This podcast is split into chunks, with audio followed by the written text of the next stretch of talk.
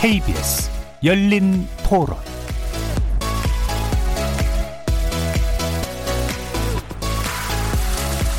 안녕하십니까. KBS 열린 토론 정준희입니다. 아마 지금보다도 훨씬 더 비대면식으로 나가겠죠, 당연히. 그리고 이제 뭐 재택근무도 훨씬 많이 늘어날 것이고, 있던 직업들도 많이 없어질 것이고, 원격 수업도 굉장히 활성화될 거라고 저는 봐요. 그러다 보면은 그건 있을 수 있겠네요. 저기 이제 앞으로 이제 도로 사정은 좋아질 수는 있겠네. AI가 그 인공지능 로봇이 인간의 자리를 이제 많이 차지할 것으로 보여지죠. 예, 사람들도 뭐 다른 일을 많이 연구해야 하지 않나라고 봐요. 자기 일자리를 기계한테 뺏긴다 그래서 그거를 기계로 원망할 게 아니고 예, 우리도 더 인간도 더 노력을 해야 된다고 보죠. 드론이 이제 활성화 된다는 것도 되고요. 얼마 전에 패스트푸드나 이런 데도 충분히 인공지능이 다 되고 있고요. 지금 이미 일상생활 속에 많은 인공지능이 들어와 있다고 생각합니다. 예를 들어서 뭐 여행업이나 항공업이나 요즘 되게 어렵다고 하니까 그런 일에 종사하시 하시는 분들도 굉장히 많은 타격을 입을 것 같고 제가 얼마 전에 TV 보니까 영상 화면에 띄어가지고 하객들을 불러 모은 거를 봤었거든요. 결혼식이 아 그런 식으로 바뀔 수도 있겠구나라는 좀 생각을 하긴 했어요. 아니면은 small wedding이나 그런 게 훨씬 더 활성화될 수도 있을 것 같기도 하고. 코로나 팬데믹 얘기도 있었는데 이제 엔데믹이라고 하더라고요. 이제 끝나지 않을 것이다. endless라고 해서 엔데믹 얘기가 나오던데 삶 자체가 뭔가 많이 바뀌었다라고 느끼는 게 이게 일상이 될 것 같아요. 그래서 언택트나 이런 것들이 이제 향후에는 훨씬 더 우리가 더 자연스럽게 느끼지 않을까 싶네요. 사실 이번 코로나를 겪으면서 느꼈던 게 그 유럽 쪽 사람들 느낀 것 같아요. 자기들이 더 이상 우월한 그게 아니다라고 그런 걸 느낀 것 같고 그래서 우리가 뭐 이렇게 패배주의에 젖을 필요도 없고 그런 측면에서 서로가 서로를 다시 보게 되는 계기가 되지 않았나. 그래서 뭐 우월주의가 좀 줄어들고 패배주의가 좀 줄어들면 서로 좀더 동등해지지 않을까요? 거리에서 만나본 시민들의 의견 어떻게 들으셨습니까? 특별기획 post 코로나 시대 되돌아갈 것인가 나아갈 것인가 오늘은 그 세 번째 시간 통섭과 융합의 시대 정신으로 만납니다. 코로나19의 대유행은 지금까지와는 다른 세상 new normal 새로운 표준 시대를 성큼 앞당겼는데요. 예기치 않은 감염병 사태로 인해 인류는 지금까지 한 번도 가보지 못한 길을 걷고 있습니다. 물론 코로나19 사태가 완전히 부정적인 것만은 아니어서 어, 새로운 가능성의 길을 또 열어주기도 했는데 예컨대 감염을 줄일 수 있는 비대면에 대한 수요가 늘어나면서 좀 흐릿했던 4차 산업혁명이 가시화되고 있는 와중이기도 합니다. 또 이런 흐름은 포스트 코로나 시대에 더욱 발전할 것이라고 전망되고 있는데요. 과연 코로나 이후의 시대, 우리의 삶과 세계에 가져올 변화는 무엇일까요? 또 새로운 시대 정신은 어떻게 만들어질 수 있을까요? KBS 열린 토론 특별기획 post 코로나 시대 되돌아갈 것인가 나아갈 것인가 제3부 통섭과 융합의 시대 정신 앞으로 70분 동안 함께 하시면서 그 해답 찾아보도록 하겠습니다. KBS 열린 토론은 여러분들이 주인공입니다. 문자로 참여하실 분은 샵 9730 누르시고 의견 남겨주십시오. 단문은 50원, 장문은 100원에 정보 이용료가 붙습니다. KBS 모바일 콩, 트위터 계정 KBS open, 그리고 유튜브를 통해서도 무료로 참여하실 수 있습니다. 날카로운 의견과 뜨거운 참여 기다리겠습니다. KBS 열린 토론 지금부터 출발합니다. 살아 있습니다. 토론이 살아 있습니다. 살아있는 토론, KBS 열린 토론. 토론은 라디오가 진짜입니다. 진짜 토론, KBS 열린 토론.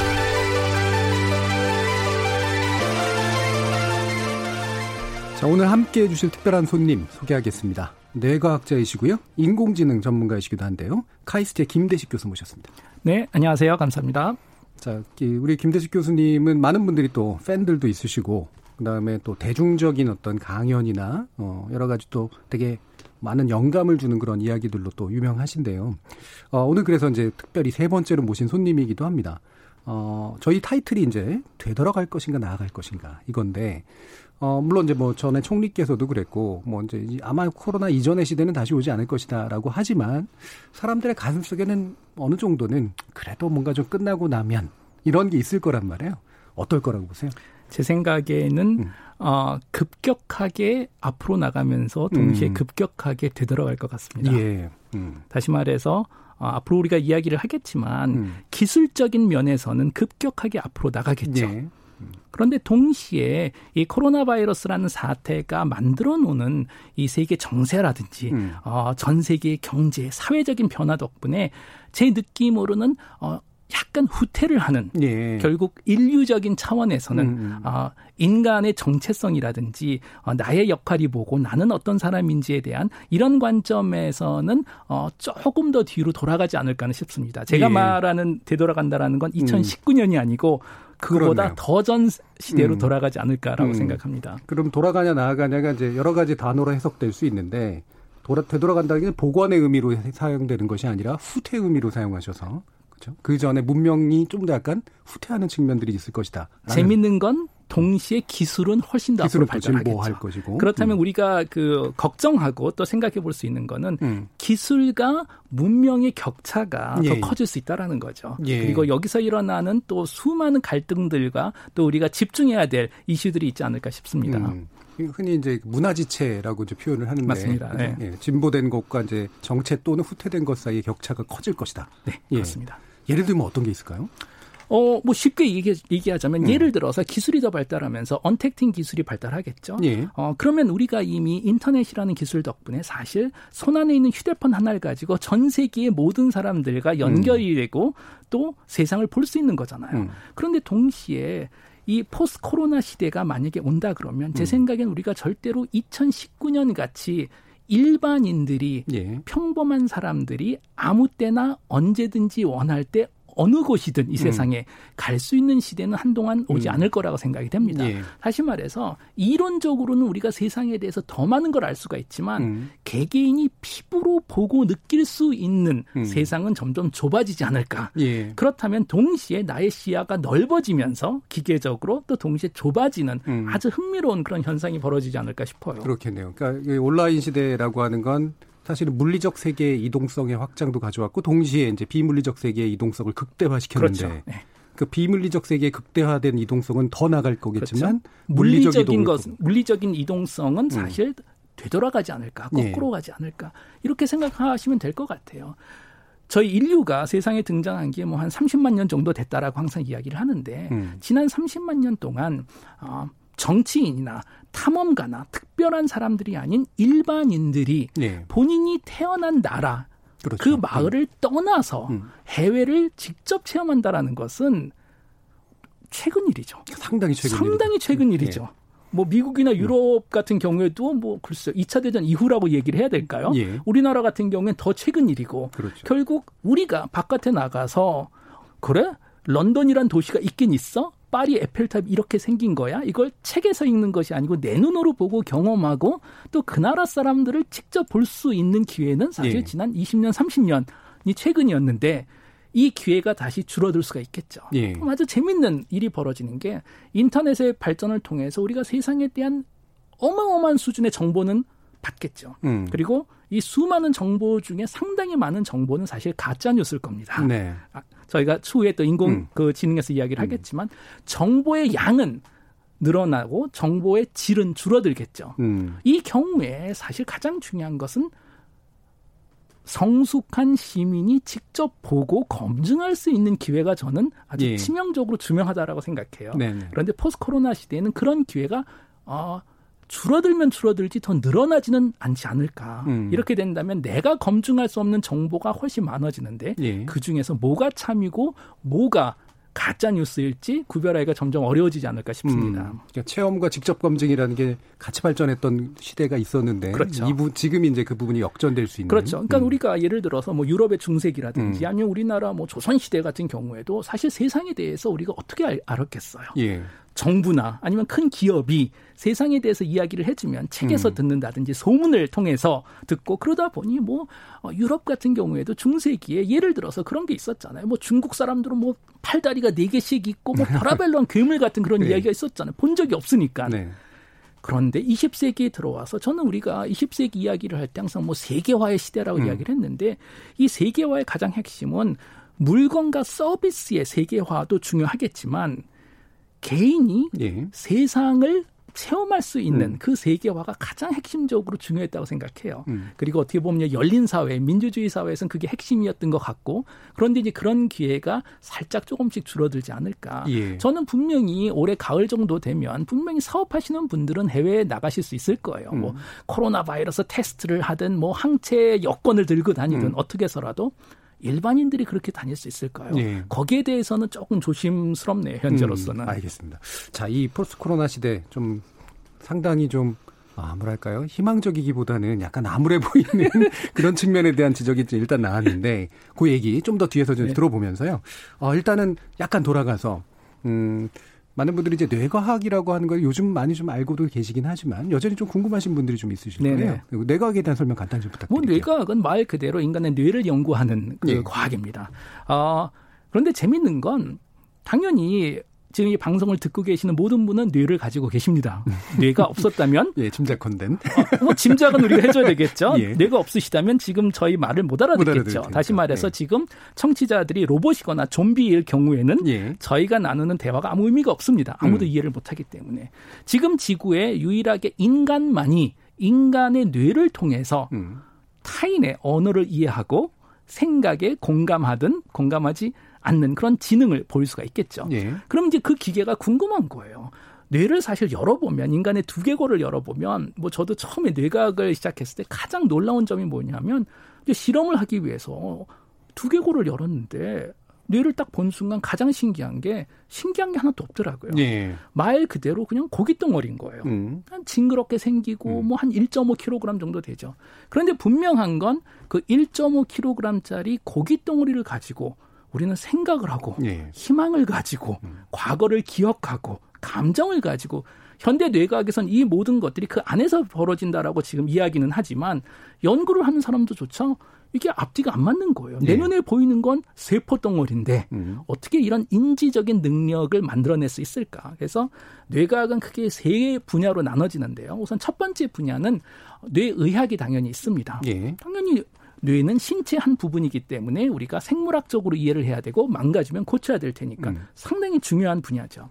두 번째는 뇌는 그렇지만 이게 단순하게 세포 덩어리가 아니고 인지적인 능력을 가지고 있기 때문에 뇌를 인지 또는 심리 차원에서 이해를 해야 되겠죠. 예. 그러다 보니 인지 뇌각이라는 것이 예. 존재하고 세 번째는 어 덕분에 최근에 인공지능 분야하고 많이 연결이 음. 되는데 엔지니어링 기술적으로 인공지능은 지난 60년 동안 시도했는데 다 실패를 했거든요. 예. 그런데 분명히 지능은 있는 것 같아요. 우리 음. 인간이 존재하니까. 음. 그렇다면 최근의 방법은 인간의 뇌를 모방해 보자. 음, 카피하는. 카피해서 음. 인공지능을 만들어 보자 하는 뇌 공학이라는 게 새로 예. 등장했습니다. 그래서 어, 뇌의학 인지 뇌과학 음. 그리고 뇌공학 이렇게 세 분야로 나눠진다라고 이해하시면 음. 됩니다. 그러니까 신경생리적 측면, 그다음에 심리나 인지에 관련된 그렇죠. 측면, 그다음에 그거를 기계라든가 기타의 어떤 기술로 활용하고자 하는 측면. 활용하려는 약간 공학적인 그런 예. 측면이 있겠죠. 음. 그러면 그 중에 어느 분야신가요? 저는 아무래도 음. 제 배경 덕분에 저는 그 인지 그리고 인지 어, 음. 공학 예. 이두 개의 융합이라고 음. 생각하시면 됩니다. 음.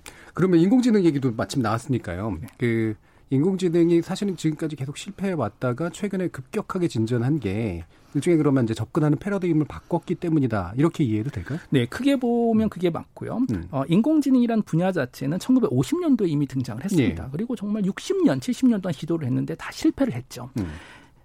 가장 큰 패러다임 변화는 뭐였었냐면 처음 시도했었던 인공지능에서는 인간이 기계에게 지능을 설명해 주려고 노력을 했습니다. 가르쳐 주는 가르쳐 주는 네. 거죠. 뭐는 뭐다. 예를 음. 들어서 고양이라는 음. 것은 음. 이런 거다. 음.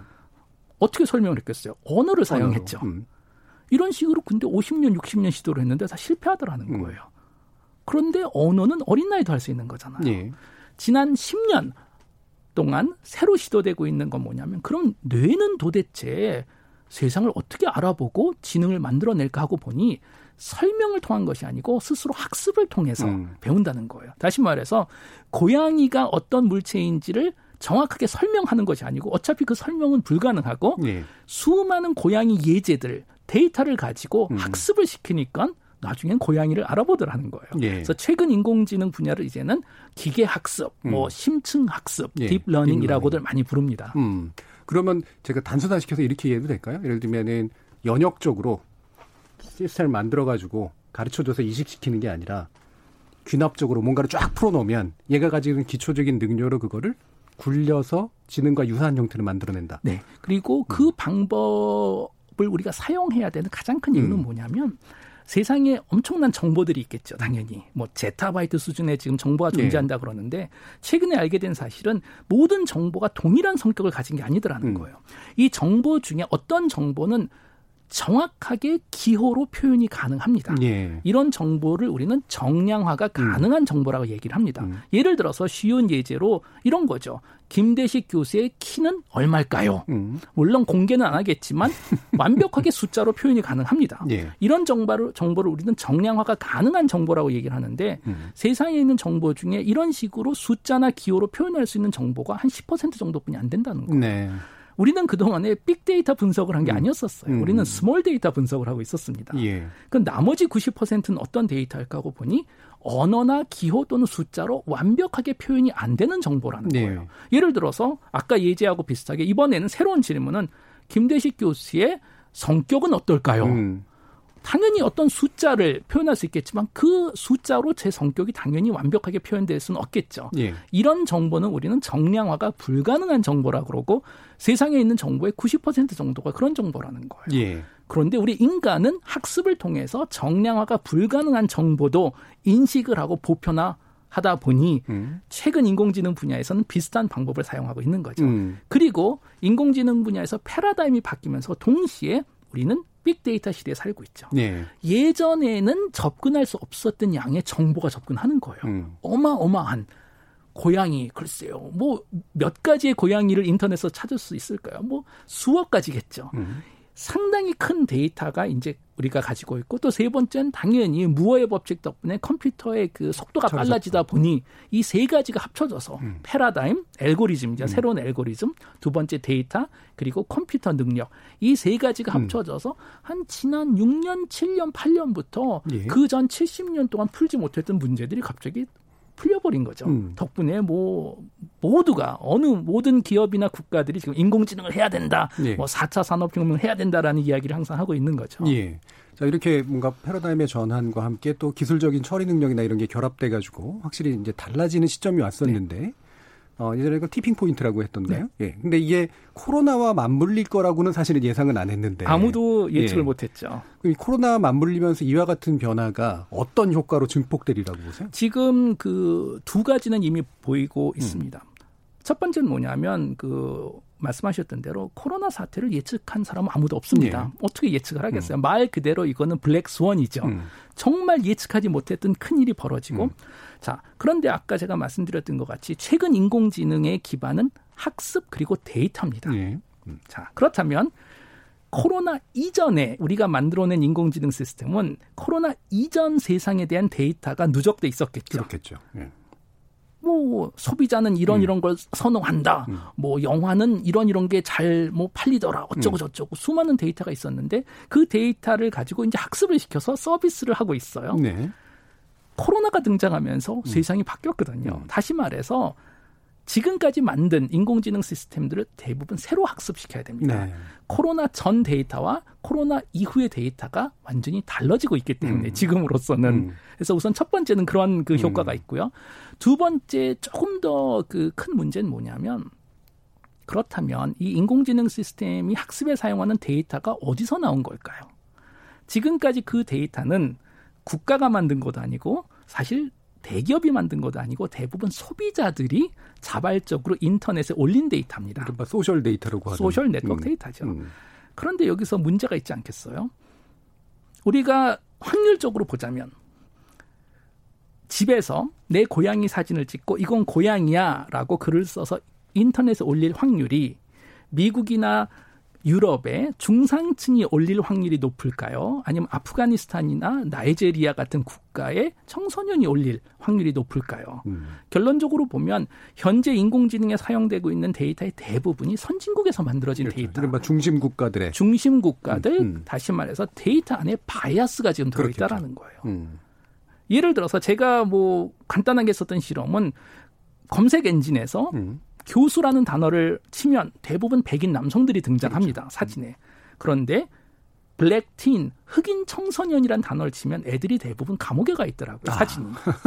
다시 예. 말해서 인터넷에 음. 있는 데이터가 중립적이지 않다라는 거예요, 네. 이미. 우리 인간의 bias가 다 포함되어 있는 데이터인데 음. 기계는 그 데이터를 가지고 학습을 하는 거잖아요. 예. 그리고 새로운 데이터를 만들어냅니다. 음. 다시 말해서 우리 인간이 심어놓은 작은 bias가 증폭될 수 증폭되겠죠. 있겠죠. 예. 그래서 음. 이두 가지가 데이터의 bias 음. 그리고 before 코로나와 after 코로나의 데이터의 일관성이 불가능하다라는 네. 것이 가장 음. 큰좀 이슈이지 않을까 싶어요. 음. 그러면 참 이게 인간도 그러면 사실은 이제는 만들면서 학습해야 되고 또 사실 인공지능도 이제 새로운 학습들이 시작될 텐데 맞습니다. 네. 예측하기는 좀 어렵겠지만 이게 막 이렇게 되면서 나타날 수 있는 어떤 경로 같은 게 좀 보이세요?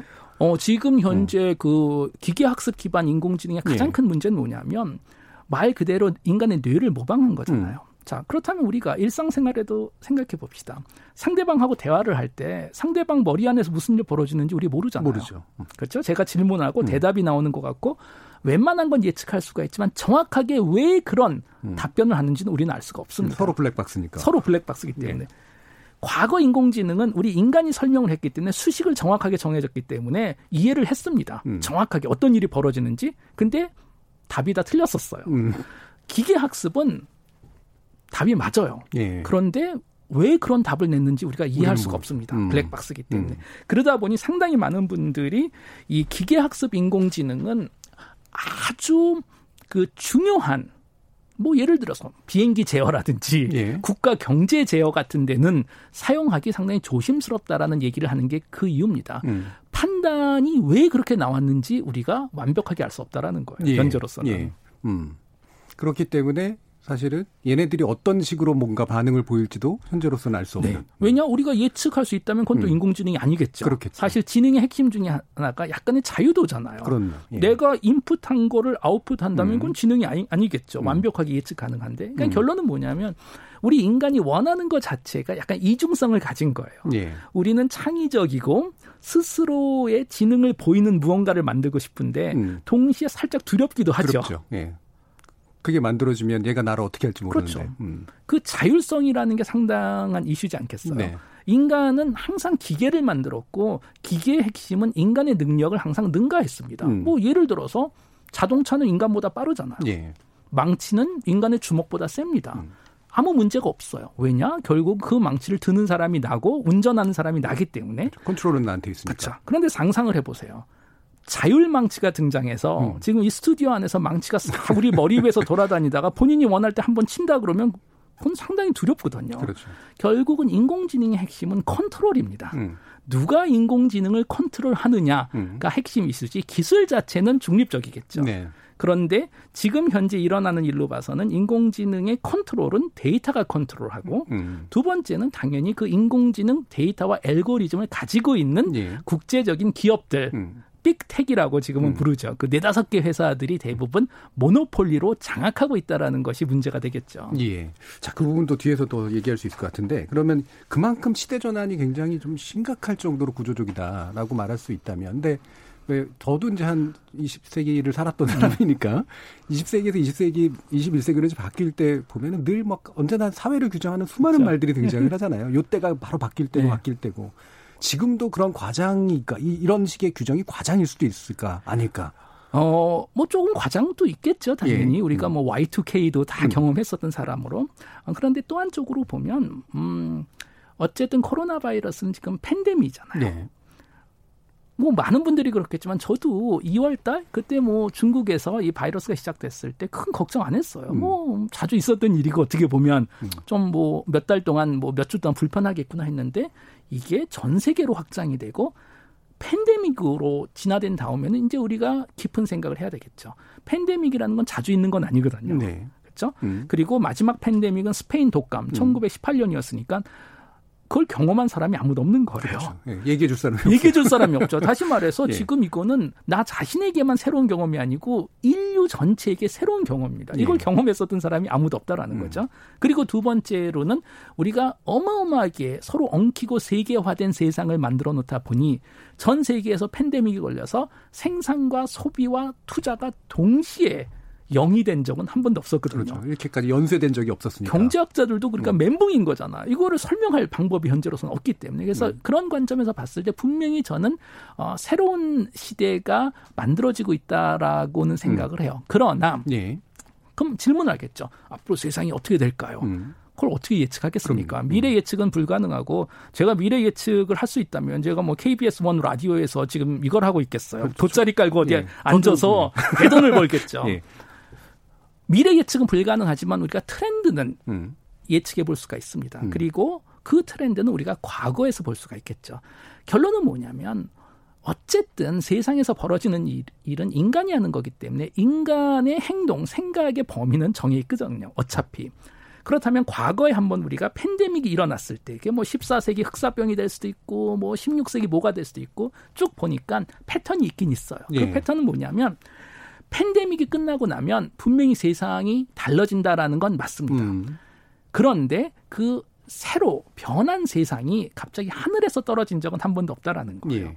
나중에 분석을 해보니까 팬데믹 이후에 있었던 변화들이 이미 그 전에 5년, 10년 전부터 조금씩 조금씩 벌어지고 있었는데 바깥에 표현이 되지 못하고 있다가 예. 팬데믹이라는 것이 어떻게 보면 뚜껑을 연 거예요. 음. 그래서 지금 많은 분들이 얘기하는 건 대부분 팬데믹은 시대의 새로운 트렌드를 만드는 것이 아니고 존재하던 트렌드를 가속화시킨다. 음. 뭐 great accelerator라고 음. 많은 이야기를 합니다. 다시 음. 말해서 우리가 포스 코로나 시대가 궁금하자면 한번 보면 되는 거예요. 지난 5년 10년 동안 전 세계 그리고 대한민국에서 어떤 트렌드들이 만들어지고 있었나. 예. 그리고 이 중에서 모든 트렌드가 가속화되지는 않겠죠. 음. 한 개, 두 개, 세 개 정도는 가속화될 수 있다라고 우리가 가설은 해볼 수가 있습니다. 그렇죠. 이를테면은 아까 말씀하신 물리적 이동 트렌드는 뭔가 어디선가 멈출 그렇죠. 테고. 네. 예. 이를테면 비대면 같은 데서 나타나는 뭐 아마존의 성장이라든가 그렇죠. 이런 것처럼. 그러니까 예를 들어서 음. 그런 거죠. 우리 인간의 행동을 쭉 분석해 보면 거시적으로 보면 사실 범위가 정해져 있습니다. 우리 인간은 언제나 혼자 뭘 하던가 다른 사람들하고 함께 하던가 네. 실내에서 뭘 하던가 음. 실외에서 뭐를 합니다. 음. 그러니까 이, 이 곱하기 이 테이블인 거예요. 음. 기술이 없었던 시대에는 인간은 그냥 대부분 혼자 실내에서 뭘 하던가 실외에서는 다른 사람들하고 뭘 함께 했습니다. 네. 근데 기술이 들어오면서 이제 엉키기 시작해요. 그렇죠. 예를 네. 들어서 네. 지난 20년 동안 휴대폰 모바일의 발전은 지금 와서 보니까 아 우리가 한 건 뭐냐 하면 실내에서 하던 행동을 이제 실외에서 가능하도록 만든 기술들인 거예요. 음. 예를 들어서 예전에는 전화를 하려면 그거는 집안에 들어와야 됩니다. 음. 근데 길거리에서 할 수 있어요. 영화를 보려면은 지금은 뭐 바깥에서도 볼 수 있는 거고 비슷하게 제 생각에는 포스트 코로나 시대에 벌어질 수 있는 그 큰 트렌드 중에 하나는 뭐냐면 이제는 실외에서 예. 하던 일들을 실내에서 예. 하는 음. 그 트렌드가 아주 가속화되지 않을까. 그리고 음. 이미 있었던 거잖아요. 예. 영화도 집에서 보죠. 배달도 시켜 먹죠. 이제는 음. 교육도 실내에서 받기 시작하죠. 음. 미팅도 실내에서 하고 수많은 실외에서 했었던 행동들이 실내로 들어가지 않을까라는 예. 측은 해볼 수 있습니다. 음. 이렇게 또 이해가 되네요. 사실 휴대폰 등장할 때 그런 식의 진단들이 있었는데 아까 전화 얘기도 네. 하셨지만 어, 우리가 바깥에 나가면 말 그대로 아까 말씀하셨던 다른 사람과의 활동을 하고 그렇죠. 안에서는 개인적으로 고립되거나 그렇죠. 이런 식인데 지금은 안에서 연결되는 활동을 하고 그렇죠. 바깥은 사실 휴대폰만 보면서 그렇죠. 단절된 행동을 하는데 그렇죠. 이런 방식들이 아마 진척이 될 그렇죠. 것이다. 이게 음. 아주 재밌는 게 뭐냐면 우리 인간은 사실 음. 그두 가지 needs를 동시에 만족시키려는 어, 그런 게 좀 있어요. 예. 어, 뭐 진화적인 이유는 있습니다. 당연히 우리 인간도 뭐 생명체다 보니 어, 뭐 우리 유전을 뭐 확장시키고 음. 나를 위해서 뭘 하라, 하려 그러겠죠. 당연히 생명체 자체는 생물학적인 차원에서는 이기주의적으로 예. 행동을 하겠죠. 음. 그런데 동시에 우리 인간은 또 영장류잖아요. 예. 우리는 사회성이 있어야 됩니다. 음. 그러다 보니까 우리 인간은 동시에 혼자 있고도 싶고 타인하고 같이, 같이 있고도 싶은 거예요. 예. 혼자 있으면 외롭고 같이 있으면 또 귀찮아요. 음. 이 외로움과 귀차니즘이 동시에 있고 기술 없이는 해결할 수 없는 문제인데, 어 기술이 도입되면서 해결이 되기 시작하는 거예요. 네. 내가 집에서 혼자 있으면서도 어 다른 사람들하고 대화 나누고, 음. 예를 들어서 음. 바깥에 있으면서도 나 혼자만의 세상을 만들고 귀에다가 음악 같은 거 들을 수 있을 테니까. 음. 그리고 이 동시에 인간의 needs를 만족시켜 주는 서비스나 기술이 있으면 그건 뭐 갑자기 대박이 나는 거죠. 그 동안에 네. 만족할 수 없었던 두 가지 일치하지 않는 needs를 음. 갑자기 음. 만족시킬 수 있을 테니까 연결도 되면서 필요할 때 그렇죠. 끊어버릴 수 혼자 있는. 있으면서 음. 둘이 있고 그런 얘기가 있어요. 그 예전에 독일 철학자 쇼펜하우어라는 분이 예. 그런 말씀을 하셨습니다. 어, 독일에서는 뭐 주말 같은 경우에 많이들 산책을 좀 갑니다. 숲이 많으니까. 예. 쇼펜하우어가 질문했었던 건 그거예요. 산책은 혼자 가는 게 좋을까? 아니면 둘이 가는 게 좋을까? 예. 장단점이 있다라는 거예요. 그렇죠. 혼자 가면 얼마나 편해요. 음. 내가 내 속도를 조절할 수 있으니까. 음. 근데 좀 외롭잖아요. 반대로 둘이 가면 외롭진 않지만 좀 귀찮기도 하죠. 음. 그리고 부담스럽고 내가 상대방한테 맞히거나 상대방이 나한테 예. 맞춰야 예. 되니까. 그러니까 쇼펜하우가 제안한 건 혼자 함께 산책을 하라는 거예요. 둘이 가되 서로 얘기는 하지 말아라. 예. 어? 그리고 여기서 산책은 인생을 얘기한 걸 거고 음. 당연히 쇼펜하우는 음. 평생 결혼 못했죠. 이런 음. 아이디어를 가지고 있다 보니. 예. 그런데 IT 기술 그리고 인공지능이 혼자 함께를 지금 가능하게 해주기 때문에 음. 제 생각에는 이렇게 많은 사람들이 거기에 중독되고 빠지지 않나 생각합니다. 음. 그러면 그 부분을 약간 뇌과학적인 측면으로도 보면 어, 그러니까 인지 쪽하고 이제 공학 쪽을 연결시키시잖아요. 어, 뭐 교수님이 이제 인간이 음. 세상을 바라보는 것, 우리 눈에 보이는 세계는 착시다라고 이제 말씀을 하셨다고 하는데, 어, 지금의 뭐 세상을 바라보는 그런 어떤 틀이라고 하는 것도. 어, 어떤 면에서 보면 이제 우리가 과거로부터 가져온 틀일 수도 있고 그다음에 뭔가 이렇게 주관적 제한 같은 것도 네네. 충분히 있을 수 있잖아요. 네네. 그런 어떤 편향이 남아 있었을 가능성에 대해서 어떻게 보세요? 네, 그거는 그 상당히 그 음. 중요한 어 이슈고요. 예. 어떻게 보면 포스트 코로나 시대하고도 연결이 잘 됩니다. 음. 우리는 크게 두 가지 틀을 가지고 있다라고 지금은 알려져 있어요. 예. 첫 번째 틀은 당연히 유전적으로 우리는 타고난 성향이 좀 있습니다. 음. 그런데 이 성향들이 그렇게 그 좋은 성향들이 아니에요. 지금의 관점에서 보면. 지금 예. 관점에서 보면. 예. 근데 원시 시대 때 보면 그게 맞았던 성향이에요. 그렇죠. 한번 생각을 해봅시다. 음. 몇만 년전 음. 원시 시대에 몇 명이 같이 살았을까요? 몇십 명이 있죠. 음. 그리고 그 몇십 명들은 대부분 나하고 친척 관계였겠죠. 예. 자 그러다 보니 머리 안에 들어있는 프로그래밍은 뭐냐면 내 주변에 있는 사람, 다시 말해서 나하고 비슷한 사람들한테는 내가 잘해주는 게 맞아요. 예. 왜냐? 나하고 유전을 지금 공유하고 있는 거잖아요. 음. 동시에 이방인 외부에서 들어온 사람은 유전적인 적인 거예요. 네. 이 사람이 들어와서 좋을 게 하나도 없다. 음. 그렇기 때문에 인간 뇌에 정말 아주 강력한 운영 체제에 있는 알고리즘 중에 하나는 뭐냐면 나하고 비슷한 사람, 내 주변에 있는 사람, 네. 내 고향 사람, 나하고 비슷한 언어를 쓰는 사람은 내 편. 음. 조금이라도 다르면 나의 적. 음. 뭐 지금 미국하고 유럽에서 조지 플로이드 사건 이후에 네. 이 인종차별에 대해서 많은 이야기가 나오는데 불행히도 이 모든 것들이 뇌 안에 하드웨어로 입력이 돼 있다라는 거예요. 타자에 대한 혐오. 타자에 대한 혐오. 배척. 그리고 음. 동시에 어떻게 해서라도 내 편, 네 편을 가르기 시작합니다. 것. 음. 거기서. 뭐 음. 유명한 실험들이 많아요. 예를 네. 들어서 어, 1970년대 아마 미국에서 진행했었던 실험인 것 같은데 이 아이들 뭐 보이스카우트 같은 아이들 몇십 명을 그냥 두 그룹으로 나누는 거예요. 음. 뭐 빨간 그룹, 파란 그룹. 그 전까지는 친구들이었었는데 그리고 경쟁을 시켜둡니다 이 두 그룹을. 예. 그리고 예를 들어서 한 편은 계속 칭찬을 하고 음흠. 또 한 편은 벌을 주고 음. 랜덤으로. 그랬더니 2, 3일 지나니까 얘네들끼리 거의 패싸움을 일으키는 거예요. 예.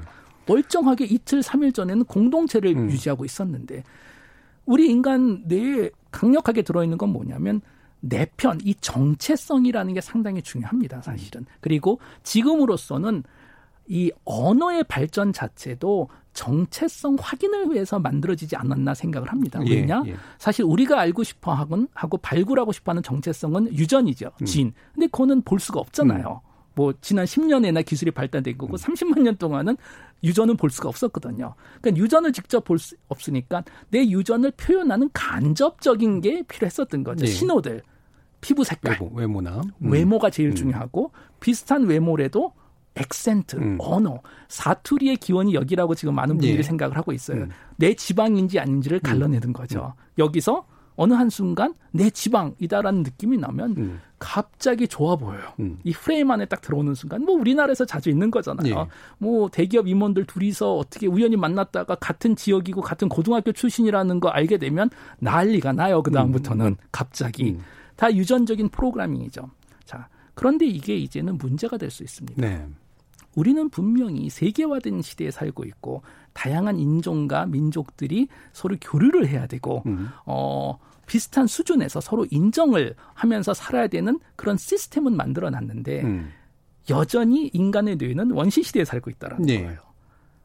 더구나 포스트 코로나 시대에 가면 이런 큰 위기가 오면 인간은 이게 딱 도 아니면 뭡니다. 세상이 편하고 안전하면 관대해져요. 네. 합리적으로 되고 관대해지고 시야가 넓어지고 그런데 위험한 상황이 딱 가는 순간 시야가 팍 좁아지고 다시 예전 모드로 돌아가기 시작합니다. 음. 다시 말해서 포스트 코로나 시대에 세상은 점점 발달할 텐데 제가 아까 그 말씀드린 어쩌면 우리는 되돌아가지 않을까라는 것은 좀 더 생존 모드로 예. 돌아가지 않을까. 음. 좀더 내 편 가리기, 예. 정체성.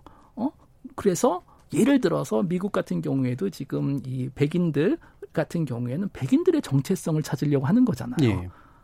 결국은 뭐냐면 어 인종차별이 문제가 되고 이런 시위들이 있을 때 어떻게 보면 그거를 이해하고 이 문제를 해결하려고 하는 것이 정답일 텐데 거기에 대한 더 거부감, 음. 우리끼리 더 똘똘 뭉치자라는 예. 이런 그 트렌드도 동시에 있지 않을까 싶습니다. 예. 그게 이제 굉장히 저도 중요한 문제 같은데 흔히 뭐 고립주의라든가 뭐 민족주의라든가 그렇죠. 이런 것들이 바로 한다라고 얘기하는데 이게 이제 저는 그런 가설이 있거든요. 왜냐하면 이동하고 이주하고 섞여 사는 것이 사실 장기적으로 필요한 일인데 이게 인간이 가지고 있는 발달시켜온 또는 유전적으로 남아있는 것들의 네. 용량을 넘어서서 너무 급격하게 섞이고 그렇죠. 이동이 되면서 사실은 안에 강한 자극들이 생겨났다. 그렇죠. 그래서 이제 이런 뭐 트럼프주의라든가 뭐 이제 브렉sit 같은 현상들이 네네. 나타나고 있다라고 봤거든요. 네네. 근데 이게 코로나 같은 것들이 닥치면 이게 생존의 문제로 바로 직결이 되면서 그렇죠. 그걸 가속화시키겠죠. 그렇죠. 말씀하신 진단도 좀 비슷할 것 같아요. 네네네.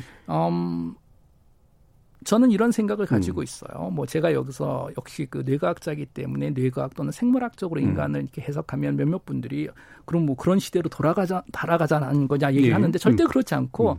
저는 당연히 문명을 좋아하는 사람이고 음. 어, 국제화된 사회를 좋아하지만 지금 그 진행자님이 말씀하신 것 같이 속도 조절은 예. 필요해 보입니다. 예. 왜냐? 결국 우리 머리가 아직까지 원시 시대에 있는데 음. 너무 극단적인 아무리 좋은 방향이라도 너무 극단적으로 빨리 지나가게 되면 역효과가 날 수 있다라는 거예요. 예. 우리가 아무도 원하지는 않는 그리고 여기서 저는 교육이 정말 중요한 역할을 사실 하지 않을까 예. 싶은데요. 우리 인간한테 주어진 계몽을 하기 위해서 주어진 도구가 그렇게 많지는 않습니다. 음, 음. 사실은 뭐 그 중에 제일 중요한 게 교육이겠죠.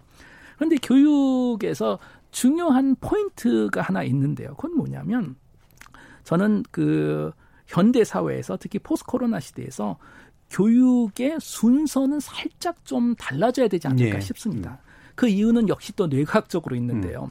우리 인간의 뇌가 사실 태어날 때 완성된 상태로 태어나진 않습니다. 음. 여러 이유로 미완성된 상태에서 태어나서 결정적 시기라고 불리는 특정 시기 동안에 경험을 통해서 뇌가 완성이 되기 시작합니다. 음. 동물마다 좀 다릅니다. 뭐 오리 같은 경우엔 결정적 시기가 태어나서 몇 시간, 음. 고양이는 4주에서 8주, 원숭이는 태어나서 1년 정도고 음. 인간은 태어나서 10년에서 12년 정도가 결정적 시기라고 알려져 있어요. 예.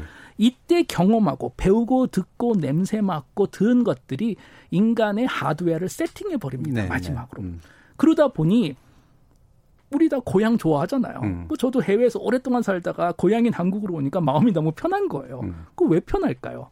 당연히 대한민국이란 사회가 나의 뇌를 완성시킨 사회다 보니까 당연히 편하겠죠. 예. 자, 이런 관점에서 제가 사실 이런 얘기하고 다니면 다른 교수님들이 너무나 싫어하시는데 그냥 할게요. 예.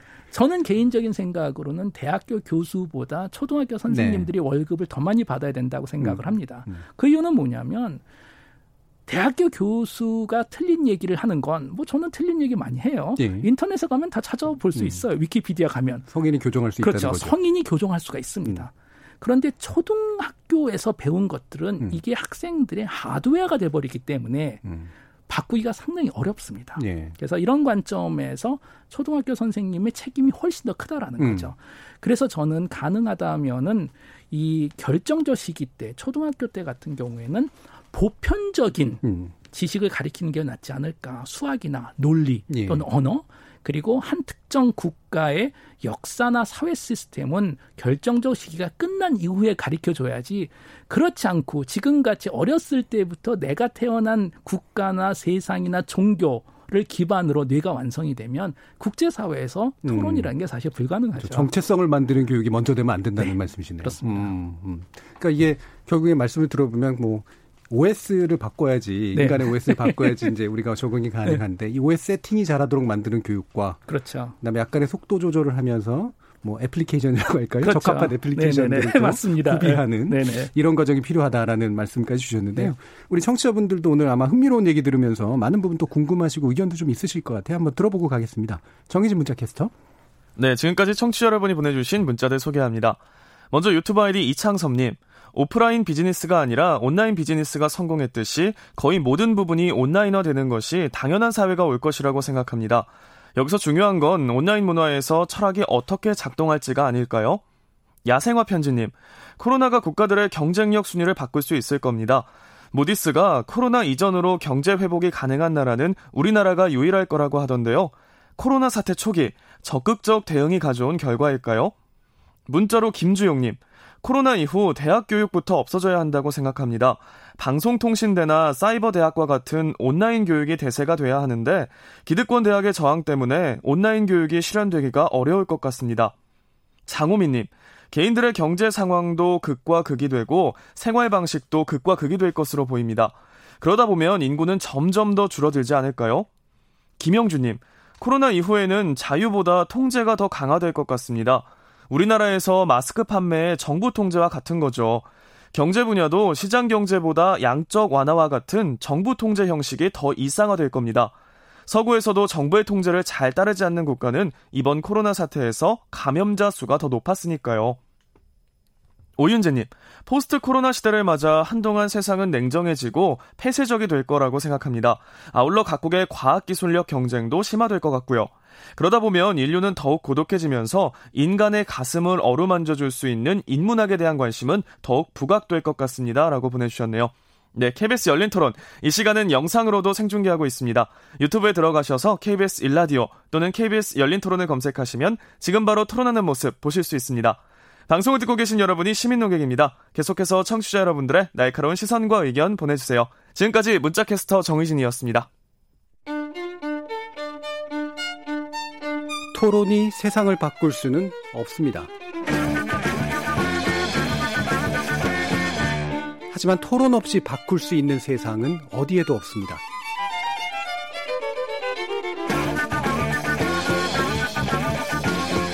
세상의 선한 변화를 갈망하는 당신.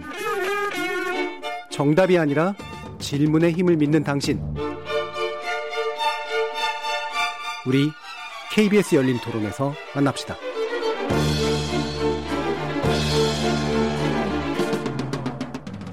KBS 열린 토론 특별기획 포스트 코로나 시대 되돌아갈 것인가 나아갈 것인가 제3부 융합과 통섭의 시대 정신 뇌과학자이자 인공지능 전문가이신 카이스트 김대식 교수와 함께하고 계십니다.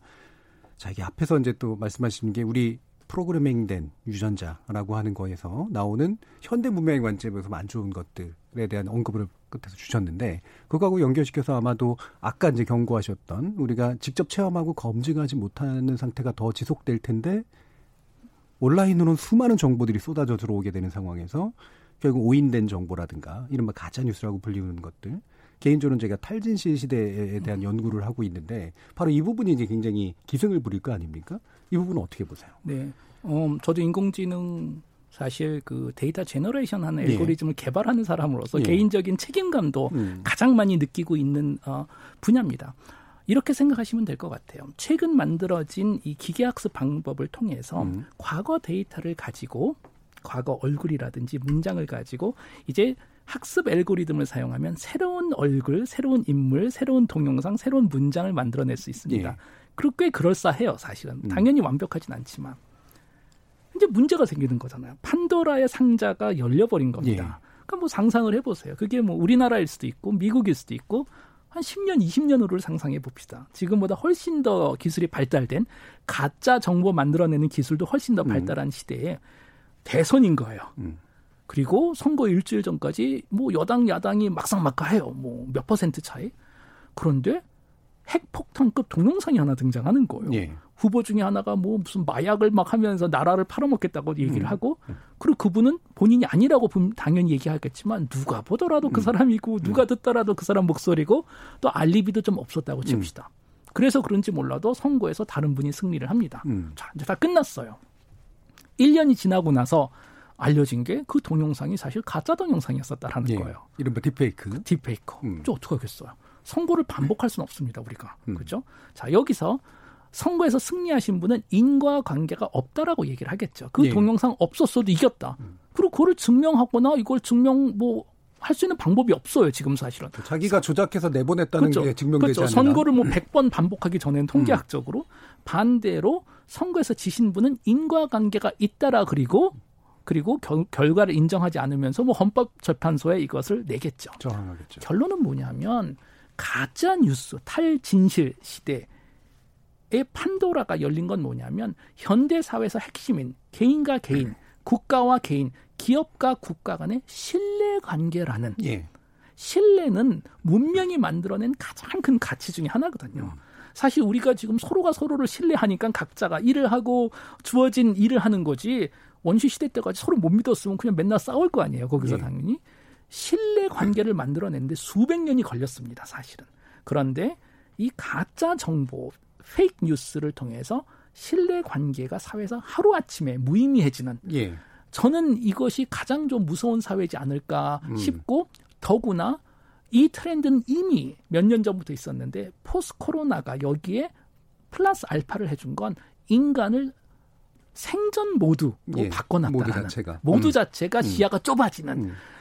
저는 이런 생각이 들어요. 이런 딥페이크 기술 같은 게 1970년도, 80년도에 나왔다면 국가적으로 범국가적으로 협약을 했을 것 같아요. 예. 뭐 음. 핵무기 제한하듯이 음. 가짜 데이터를 우리는 하는 걸 하자 하고 완벽하지는 않지만 공동체가 결정을 내렸을 것 같아요. 인공지능 확산 방지 예를 들어서 네 그렇죠? 분명히 예. 예. 그런데 시기가 타이밍이 안 좋은 거예요. 예. 지금은 어떤 시대냐? 이미 존재하는 협약 협약조차도 다 깨지고 있는 음. 음. 시대에 미래의 위험성을 줄 수 있는 요소를 지금 국가적 협약 절대로 불가능하겠죠. 네. 음. 더구나 가짜 뉴스가 이제는 무기가 되고 있는 음. 세상이죠. 음. 몇몇 국가들이 있잖아요. 이 가짜 뉴스를 무기화해서 뿌려버리는. 근데 이제 이렇게도 얘기를 할 수가 있겠죠. 아무리 가짜 뉴스가 많아도 진실이 언제나 이긴다. 네. 그럴까요? 진, 진실, 진실이 뭔지는 예. 아무도 모릅니다. 뭐 그렇죠. 철학적으로. 그게 중요하겠죠. 그렇지만 예. 수학적으로는 우리가 음. 정의를 내릴 수가 있는 게 지금 우리가 진행자님하고 제가 앉아서 토론하는 이게 진실인 거잖아요. 이게 예. 팩트잖아요. 음. 곰곰이 생각해 보면 수많은 variation이 가능합니다. 비슷한 거. 음. 예를 들어서 제가 오늘 뭐 대전에서 기차를 놓쳐서 못 음. 왔을 수도 있어요. 방송 펑크 내는 뭐 이상한 일이 벌어질 수도 있고. 결론은 뭐냐면 진실은 하나인데 거짓은 무한으로 증식될 수 있다. 존재할 수 있다라는 예. 거예요. 음. 자, 두 번째 인간의 시야가 좁아지고 생존 모드로 간 사이에서 인간은 quality 또는 참에 집중하지 않고 이제는 숫자에 집중하기 시작합니다. 예. 이것이 어떻게 보면 인간의 합리적인 모드하고 생존 모드하고 다른 게 음. 합리적인 모드일 때는 사유나 문장의 진정성과 진실성을 스스로 이해하려고 노력을 하는데 이 생존 모드에 가는 순간 이제는 우리가 집단 모드로 변해서 예. 대부분 사람들이 하는 것. 음. 불이 나면 대부분 사람들이 도망가는 대로 그냥 도망가는 거예요. 음, 음.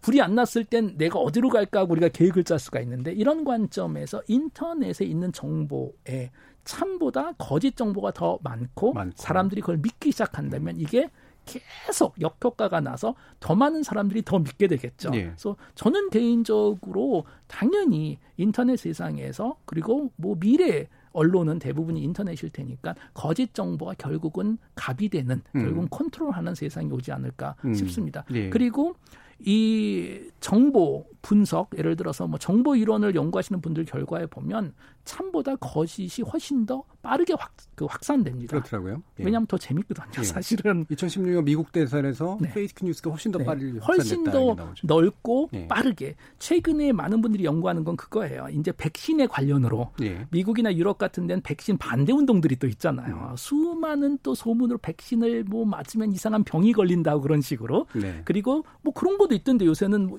이 코로나 바이러스 자체도 백신으로 세상을 컨트롤하기 위해서 뭐 빌 게이츠가 만들어냈다라는 음. 말도 안 되는 얘기인데 인터넷 상에서 이 정보들을 보니까 상당히 신뢰를 받고 있다라는 거예요. 네. 놀라울 정도로. 그리고 그 백신이 중요하다라는 진실보다 백신이 위험하다라는 가짜 정보가 훨씬 더 널리 퍼져 있다라는 겁니다. 음. 현재로서. 예. 그러니까 이거는 어떻게 보면은 우리가 코로나 바이러스 백신이 만들어진 이후에도 정책적으로 실질적으로 큰 문제가 될 수 있겠죠. 그렇죠.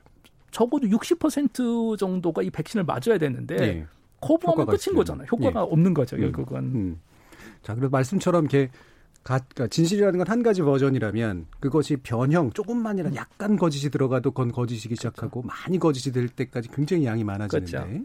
이 양이 집단을 만들어낼 수 있고 지금 같은 생존 모드에서는 그 집단의 힘으로 뭔가를 하려고 하는 성향이 나오기 때문에 네.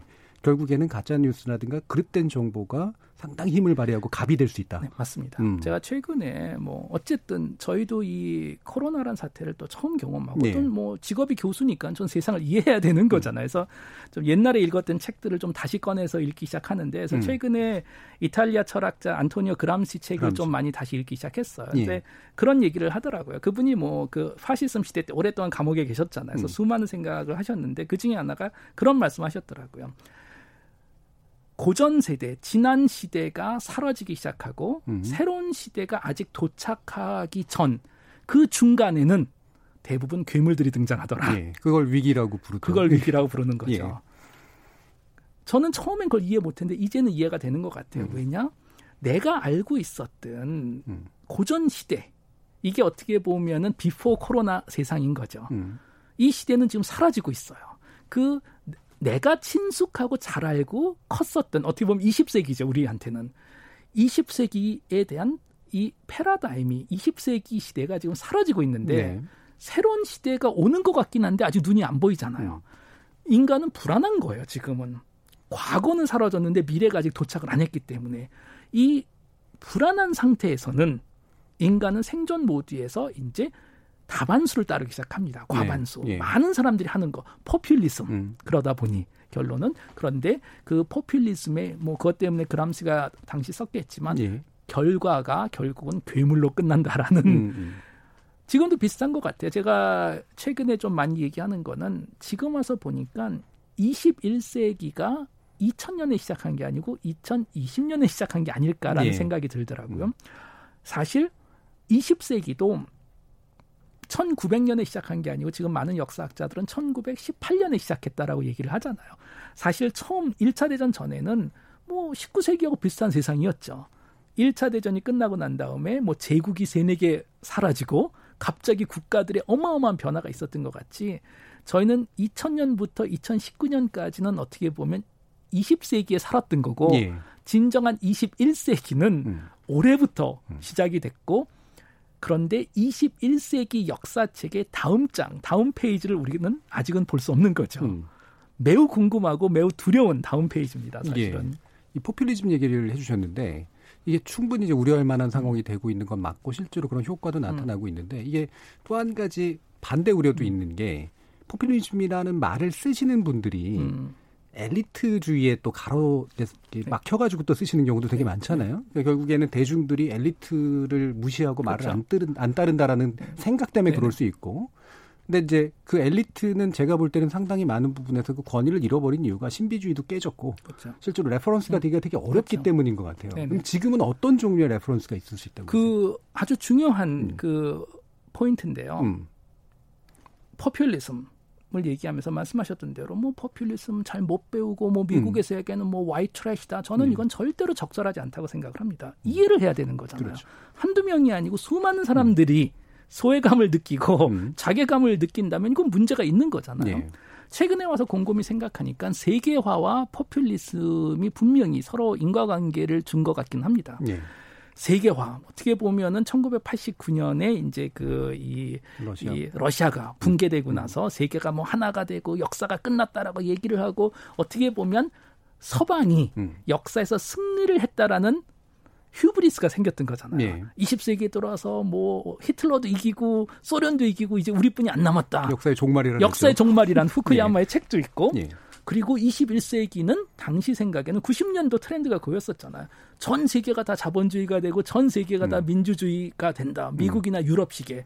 그리고 중국 같은 경우에도 그러니까 우리가 우리 쪽 안으로 품어주고 자본주의 시장 경제를 만들면 언젠가 민주주의가 될 거다라는 것이 교과서적인 내용이었습니다. 미국이 키워줬죠. 그렇죠. 음. 근대화 음. 이론이라는. 음. 그런데 10년, 20년이 지나니까 세상이 다른 데가 있는 거예요. 네. 그리고 또 하나가 우리가 아주 중요한 거를 이해하지 못했던 것 같아요. 보통 이런 분들은 이제 다보스맨이라고 얘기를 하죠. 음, 1년에 한 음, 번씩 음, 다보스에 가서 음. 왜 여전히 그런 데 가시는지는 잘 이해 못하겠지만 막 듣고 와가지고 얘기하시죠. 네, 예. 거기서 그분들이 보니까 프라이빗 jet 타고 오신 다음에 환경 예. 문제를 걱정하시더라고요. 음, 음. 가지고 자 이분들이 가졌던 생각은 그거예요. 자 세계화가 되고 전 세계 생산과 소비가 플랫해졌잖아 요. 예. 그러면 당연히 경제학적인 고정 경제학적인 이론으로 보면 가장 효율적인 시스템은 맞아요. 네. 생산도 올라가고 평균 GDP도 어마어마하게 올라가고 다 좋죠. 네. 근데 잊어버렸던 게 하나 우리가 잊었던 게 하나 있는 것 같아요. 세계화의 혜택이 불평등이 있었다라는 음, 편중되는. 편중된. 그게 뭐냐? 지금 와서 보니까 세계화를 세계화 덕분에 평균은 올라갔는데 음. 중간값이 안 올라갔다라는 네. 거예요. 그럼 불평등이 늘어났다라는 거죠. 음. 왜 그럴까? 너무나 지금 와서 보니까 너무나 당연한 게 세계화가 되면서 지식이 많고 돈이 많거나 경험이 많고 뭐, 뭐 얘기하는 엘리트죠. 예. 이런 분들한테는 기회가 많아진 거예요. 그렇죠. 그런데 예를 들어서 뭐 미국 중부에서 지금 탄광에서 일을 하시는 분 같은 경우에 세계화가 되고 중국 석탄이 들어온다고 기회가 많아지는 게 음. 아니거든요. 경쟁이 많아지죠. 그렇다면 세계화 덕분에 전 세계 인류가 두 그룹으로 나눠졌다라는 거예요. 기회가 많아진 사람들 음. 이런 분들을 지금은 어디서나 살 수 있는 뭐 anywhere people이라고 anywhere. 얘기를 하더라고요. 그렇죠. 예. 근데 어떤 사람들은 여러 이유로 본인이 태어나고 본인이 자라고 본인이 쓰는 언어만을 가지고 먹고 살 수 있는 somewhere people 그한 네. 곳에 한정된 고착되어 고착되는 사람들이라는 거죠. 그럼 퍼센트가 어떻게 되나 보니까 음. 전 세계에서 살 수 있는 사람이 10% 20%도 안 되더라는 음. 거예요. 예. 다시 말해서 대부분이 세계화를 통해서 혜택보다는 경쟁이 늘어났다라는 거예요. 그렇죠. 멀리서 온 사람이 내 거 뺏어가고 그렇죠. 있는 거니까. 그러니까 이거를 우리가 부정할 수는 없는 거예요. 절대로. 네. 이건 팩트이기 때문에. 음.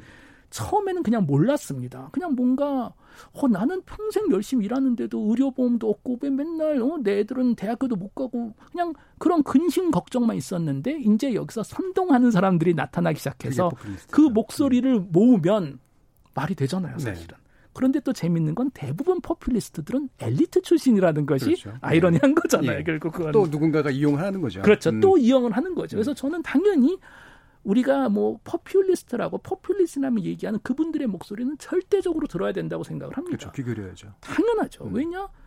세계화에서 혜택을 못 받았는데 예. 그렇기 때문에 무슨 일이 있어도 재분배는 저는 일어나야 된다고 생각하지만 음. 그렇다고 그래서 동시에 그 목소리들이 또 엘리트에서 나온 또 자기네들의 그렇죠. 목표를 위해서 예. 선동하는 음. 그 정치적인 건 또 막아야 되겠죠 당연히. 음, 음.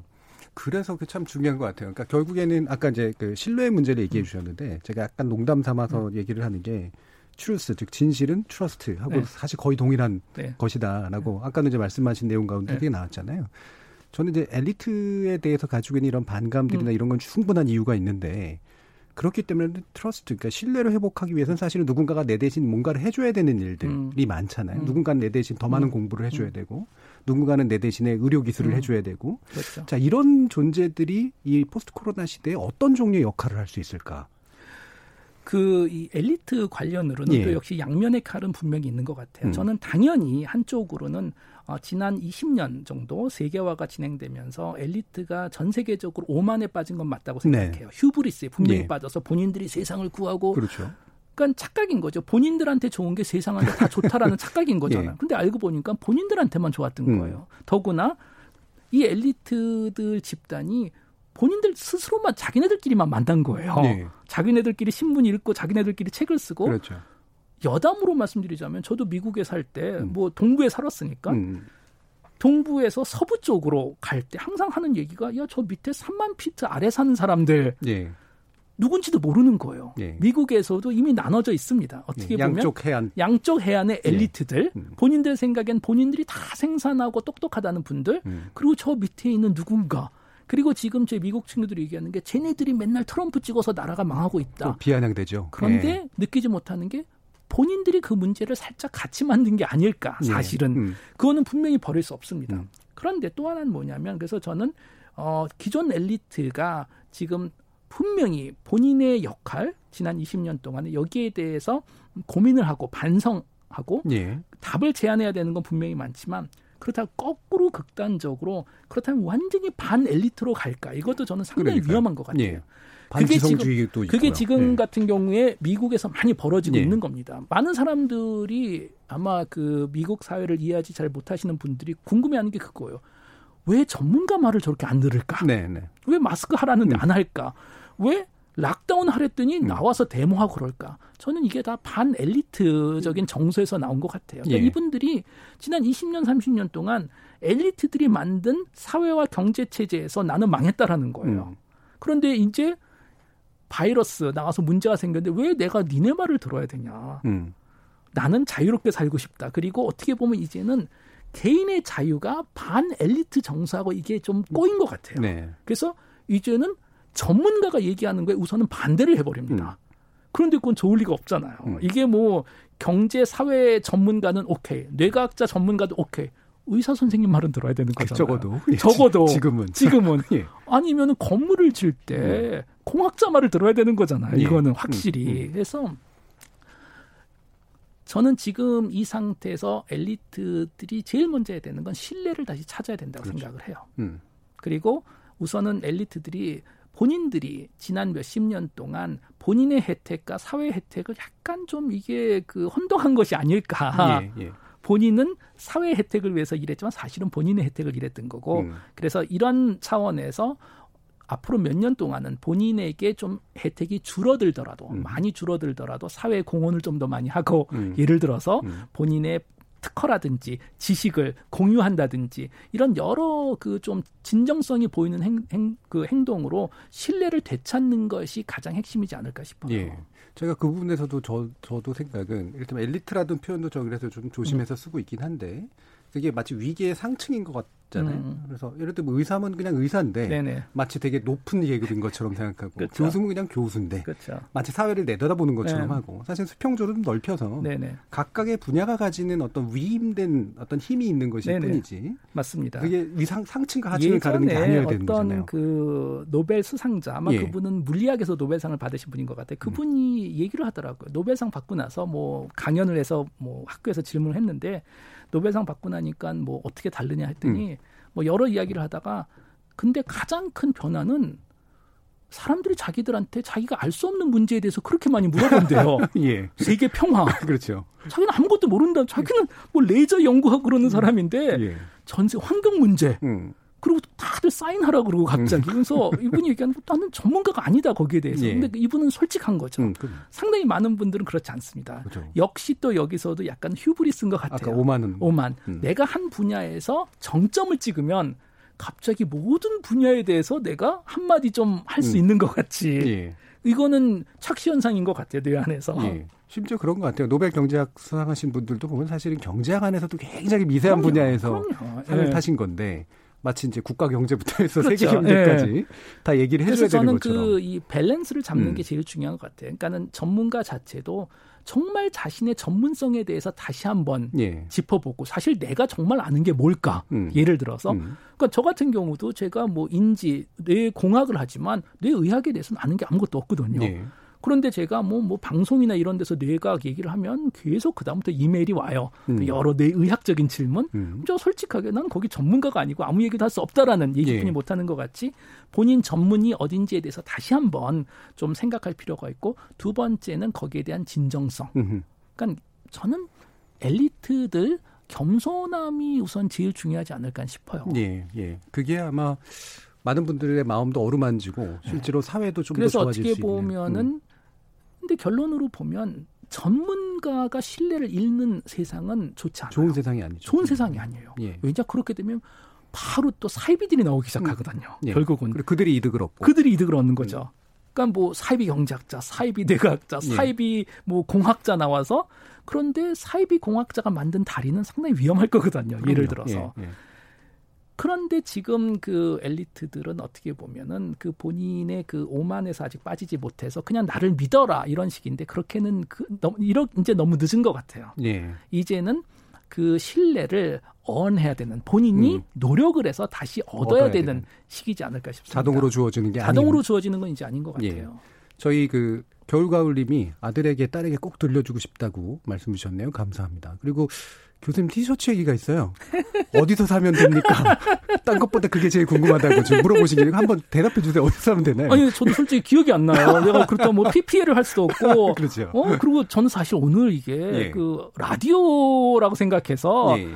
정말 편하게 입고 왔고 제가 예. 보여줄 수는 없지만 지금 신발도 샌들을 신고 있습니다. 현재 여기서 제가 이걸 차마 보여드릴 수 없고 예. 그런 것 같아요. 제가 요새 완전히 비치 패션으로 다니는 게 예. 와, 나갈 수가 없으니까. 음. 여러분들은 진행자님은 우울증 없으세요? 저는 우울증 있어요 최근에. 아직은 안 하는데 올 것 같습니다. 음. 그러니까 인간은 예. 정말 이 사회적인 동물인 게 맞긴 맞는 것 예. 같아요. 집에서 아무리 내가 동영상을 보고 책을 읽고 하더라도 음.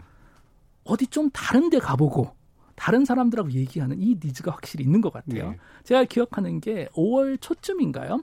우리 감염자가 하루 뭐 10명 이하로 좀 떨어졌을 때, 어, 문제가 해결되지 않았나라고 네. 우리가 막 기뻐했을 때, 몇 달 만에 좀 저녁 모임을 가졌는데, 사실 그렇게 친한 분들도 아닌데 너무 좋은 거예요, 거기서. 예. 그래서 확실히 그게 필요한 것 같고, 음.